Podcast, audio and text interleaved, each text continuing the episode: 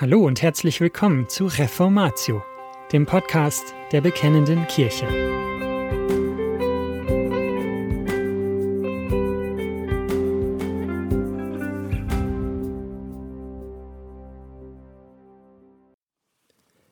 Teil 4 der Serie Gemeindegründung mit dem Thema Gemeinde und Gemeindeleitung von Ludwig Rühle.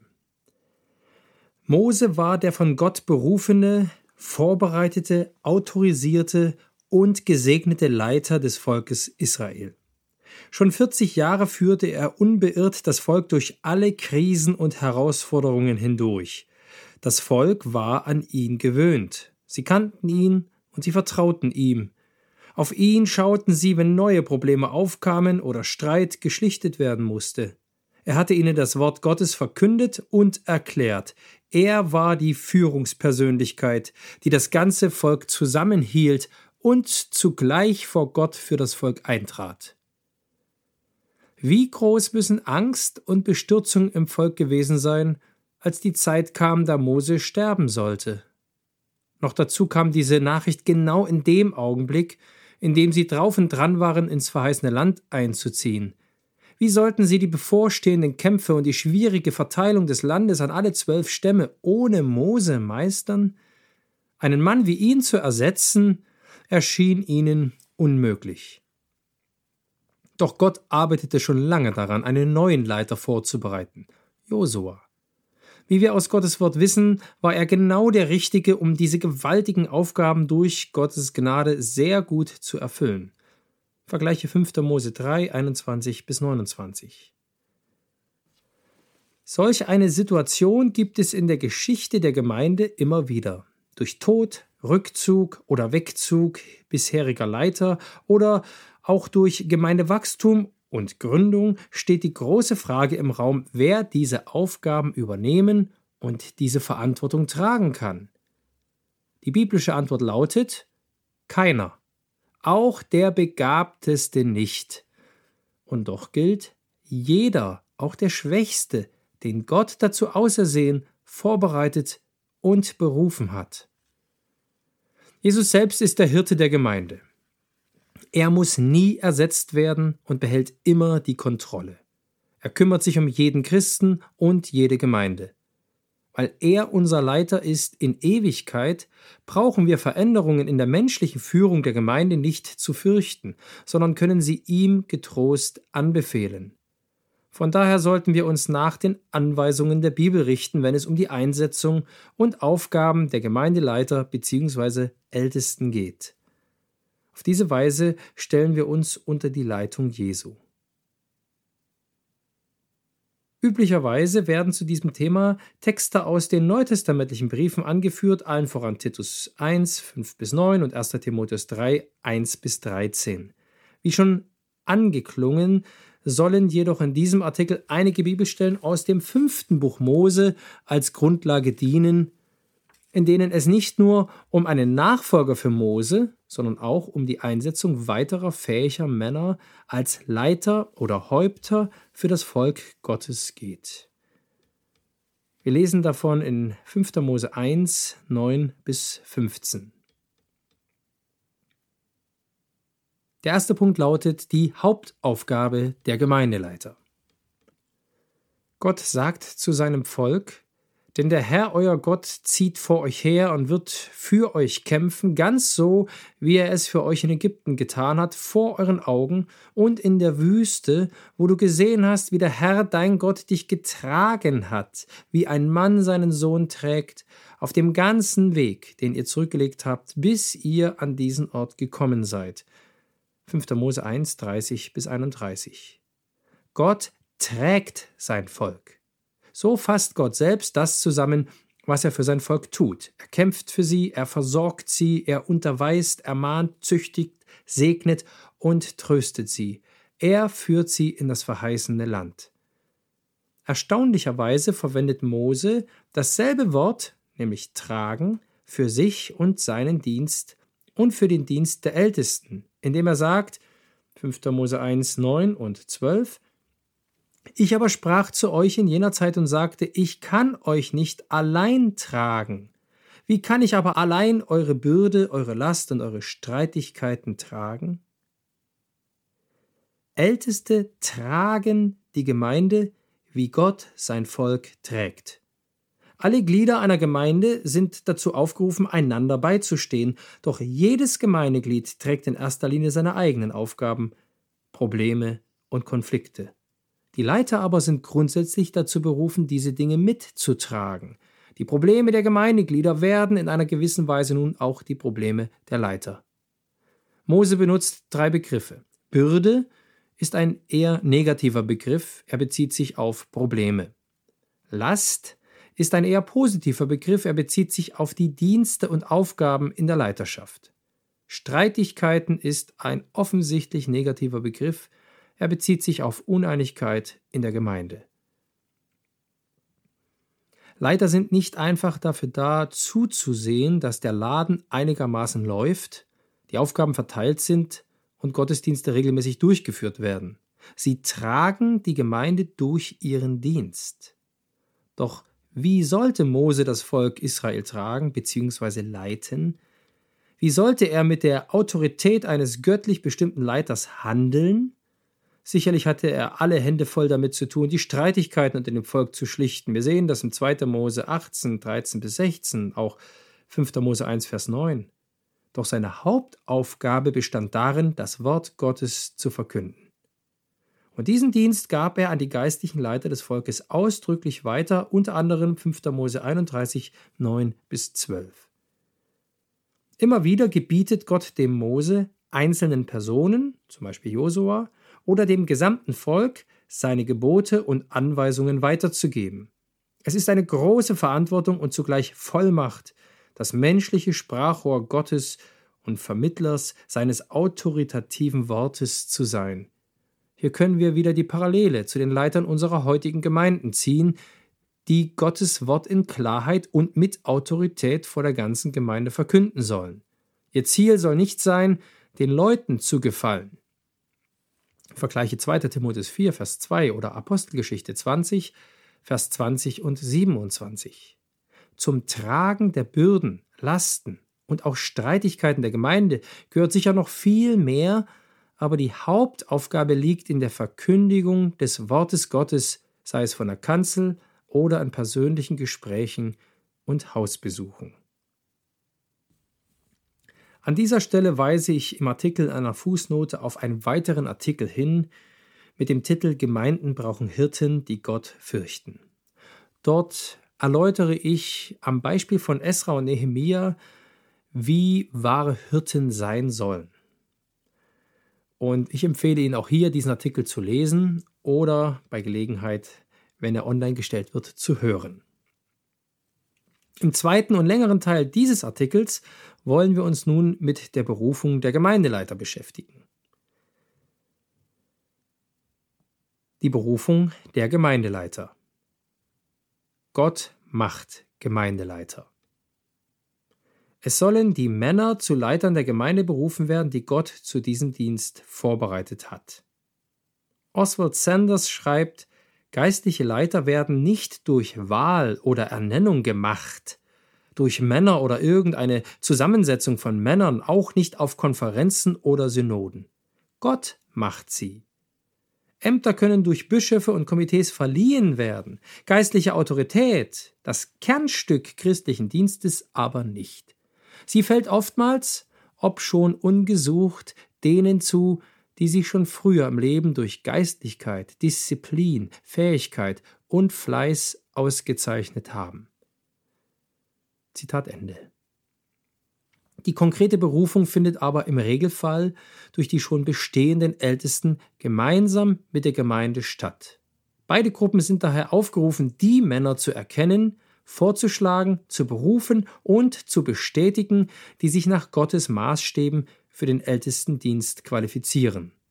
Unsere Aufgabe ist es nicht, jene zu berufen, die uns am besten gefallen, zu denen wir ein besonderes gutes Verhältnis haben oder dergleichen, sondern die Männer, die Gott für den Dienst befähigt hat. Biblische Qualifikation für Gemeindeleiter. Die bekanntesten Stellen zu dieser Frage finden sich bei Titus und Timotheus. Aber die Bibel sagt noch viel mehr dazu. Vor allem gibt sie uns viele gute Beispiele geistlicher Leiter. Mose, David, Paulus, Petrus und natürlich Jesus selbst. Im oben erwähnten Artikel über Esra und Nehemia werden folgende Kennzeichen eines gottesfürchtigen Hirten deutlich. Er betet, bereitet sich auf seine Aufgaben vor, handelt, widersteht den Feinden, gibt ein glaubwürdiges Zeugnis, lehrt die Gemeinde Gottes Wort, resigniert nicht und steht ganz bewusst im Dienst des guten Hirten. Nur Christus kann Herzen verändern durch sein Evangelium. Aber er hat dieses Evangelium seiner Gemeinde anvertraut, damit sie es verkündet. Bis heute beruft er gewöhnliche Menschen dafür in den Verkündigungs- und Hirtendienst. Paulus sagt über diese Hirten, und er schließt sich selbst mit ein, wir sind schwache, irdende Gefäße. Worauf es ankommt, ist die Füllung. Denn wir verkünden nicht uns selbst, sondern Christus Jesus, dass er der Herr ist, uns selbst aber als eure Knechte um Jesu willen. Denn Gott, der dem Licht gebot, aus der Finsternis hervorzuleuchten, er hat es auch in unseren Herzen Licht werden lassen, damit wir erleuchtet werden mit der Erkenntnis der Herrlichkeit Gottes im Angesicht Jesu Christi. Wir haben aber diesen Schatz in irdenen Gefäßen, damit die überragende Kraft von Gott sei und nicht von uns. 2. Korinther 4, 5 bis 7. Ein gottesfürchtiger Hirte ist kein Superchrist. Natürlich strebt er eifrig danach, sich in diesen biblischen Kriterien eines gottesfürchtigen Hirten zu bewähren und zu wachsen. Aber ein gottesfürchtiger Hirte ist sich seiner Schwachheit, Unwürdigkeit und Abhängigkeit von Gott umso mehr bewusst und erwartet darum alles von Gott. Er weiß, dass ihm ohne Christus nichts, aber mit ihm alles möglich ist. Vergleiche Josua 1, Vers 8. Doch wie werden solche gottesfürchtigen und qualifizierten Brüder nun konkret zu Leitern einer Gemeinde berufen? Berufung durch bestehende Leiter. Die bestehenden Leiter kennen die Gemeindeglieder gut, vielleicht sogar am besten, nicht zuletzt durch viele seelsorgerliche Gespräche. Zugleich wissen sie durch ihre Erfahrung im Hirtenamt, worauf es in der Leitung ankommt, Sie kennen die Aufgaben und Dienste, aber eben auch deren Bürde und Last. Sie haben die Verantwortung für die Leitung und somit auch für die Nachfolge der Leitung. Als Älteste handeln sie im Auftrag Gottes und die Gemeinde darf darauf vertrauen, dass gottesfürchtige Hirten von ihm auch in diesen Entscheidungen geführt werden. So berief Mose Josua als sein Nachfolger. Im Neuen Testament sehen wir, wie Paulus und seine Mitarbeiter Älteste in den Gemeinden einsetzten. Zum Beispiel Apostelgeschichte 14, Vers 23. Nachdem sie ihnen aber in jeder Gemeinde Älteste bestimmt hatten, befahlen sie sie unter Gebet und Fasten dem Herrn an, an den sie gläubig geworden waren. Paulus sandte später wiederum von ihm berufene Mitarbeiter und Leiter aus, damit sie ihrerseits Älteste berufen oder geeignete Männer zur Verkündigung einsetzen sollten. Er sandte Titus nach Kreta mit folgenden Worten Ich habe dich zu dem Zweck in Kreta zurückgelassen, damit du das, was noch mangelt, in Ordnung bringst und in jeder Stadt Älteste einsetzt, so wie ich dir die Anweisung gegeben habe. Titus 1, Vers 5. Timotheus erhielt einen ähnlichen Auftrag. Und was du von mir gehört hast vor vielen Zeugen, das vertraue treuen Menschen an, die fähig sein werden, auch andere zu lehren. 2. Timotheus 2, Vers 2. Berufung durch die Gemeinde. Aber auch die Gemeinde spielt bei der Berufung eine wichtige Rolle. Grundsätzlich trägt auch die ganze Gemeinde Verantwortung dafür, dass die reine Lehre gepredigt wird, Geschwister ermahnt und getröstet werden oder evangelisiert wird. Paulus spricht bei den meisten Themen und Aufforderungen die ganze Gemeinde in seinen Briefen an, nicht nur die Pastoren oder Ältesten. Jedes Gemeindeglied hat Verantwortung für die ganze Gemeinde, nicht nur die Gemeindeleiter. Ihrer Verantwortung in diesen Dingen soll die Gemeinde nun auch nachkommen, indem sie geeignete und bewährte Männer für den Leitungsdienst vorschlägt. Wenn die Personen, die sie vorgeschlagen hat, dann offiziell in ihr Amt berufen werden, soll sich die Gemeinde demütig unter ihre Führungen stellen. Wir lesen Hebräer 13, Vers 17. Gehorcht euren Führern und fügt euch ihnen, denn sie wachen über eure Seelen als solche, die einmal Rechenschaft ablegen werden, damit sie das mit Freuden tun und nicht mit Seufzen. Denn das wäre nicht gut für euch. Andererseits muss die Gemeinde sich gegen Irrlehre und grobe Gewohnheitssünden richten, auch oder gerade wenn ihre Leiter betroffen sind. Paulus forderte beispielsweise die Gemeinde in Galatien auf, unbedingt gegen die vorzugehen, die ein anderes Evangelium verkündeten. Galater 1, 6 bis 9. Mark Dever schreibt dazu in seinem Buch Neun Merkmale einer gesunden Gemeinde, wenn Sie da sitzen und zuhören wenn irgendein Müll über das Wort Gottes verkündet wird, dann werden Sie dafür zur Verantwortung gezogen werden. Die Gemeinde als Ganze trägt Verantwortung. Im fünften Buch Mose haben wir gesehen, wie das Volk aufgefordert wurde, geeignete Männer für die Leitung auszuwählen, weil die Leitungsarbeit für Mose einfach zu viel wurde. Nehmt euch weise, verständige und erfahrene Männer aus euren Stämmen, damit ich sie als Häupter über euch setze. 5. Mose 1, Vers 13. Wir finden im Neuen Testament eine ähnliche Stelle in der Apostelgeschichte. Den Aposteln wurden die Aufgaben bereits nach kurzer Zeit zu viel. Sie wollten, ja mussten sich um die Verkündigung des Evangeliums kümmern und gaben deshalb der Gemeinde den Auftrag, sich nach geeigneten Männern für Hilfsdienste umzusehen.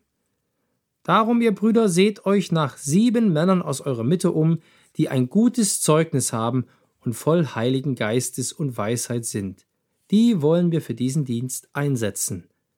Apostelgeschichte 6, Vers 3. Das Zusammenwirken bei der Berufung von bestehenden Leitern und der Gemeinde. In der Bibel finden wir dazu keine ausdrücklichen Angaben, aber folgende Möglichkeiten des Zusammenwirkens bei der Berufung neuer Ältester haben sich in vielen Gemeinden bewährt. Die Gemeinde wird dazu aufgerufen, geeignete Brüder für die Wahl der Ältesten vorzuschlagen. Aus diesen Brüdern bestimmen die amtierenden Ältesten jene, welche zur Wahl durch die Gemeinde aufgestellt werden. Die andere Möglichkeit besteht darin, dass die bestehenden Leiter direkt geeignete Brüder aus der Gemeinde bestimmen und zur Wahl aufstellen. Die Gemeinde kann aus diesen Brüdern die neuen Ältesten wählen. In kleineren Gemeinden ist es jedoch meist gar nicht möglich, mehrere Brüder zur Wahl aufzustellen.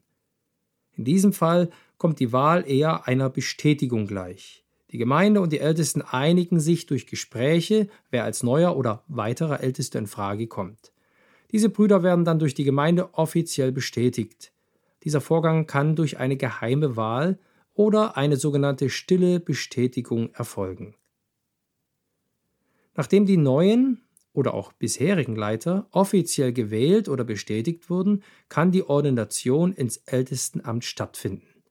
Bei einer Gemeindegründung sollte dieser ganze Prozess durch eine Muttergemeinde begleitet werden.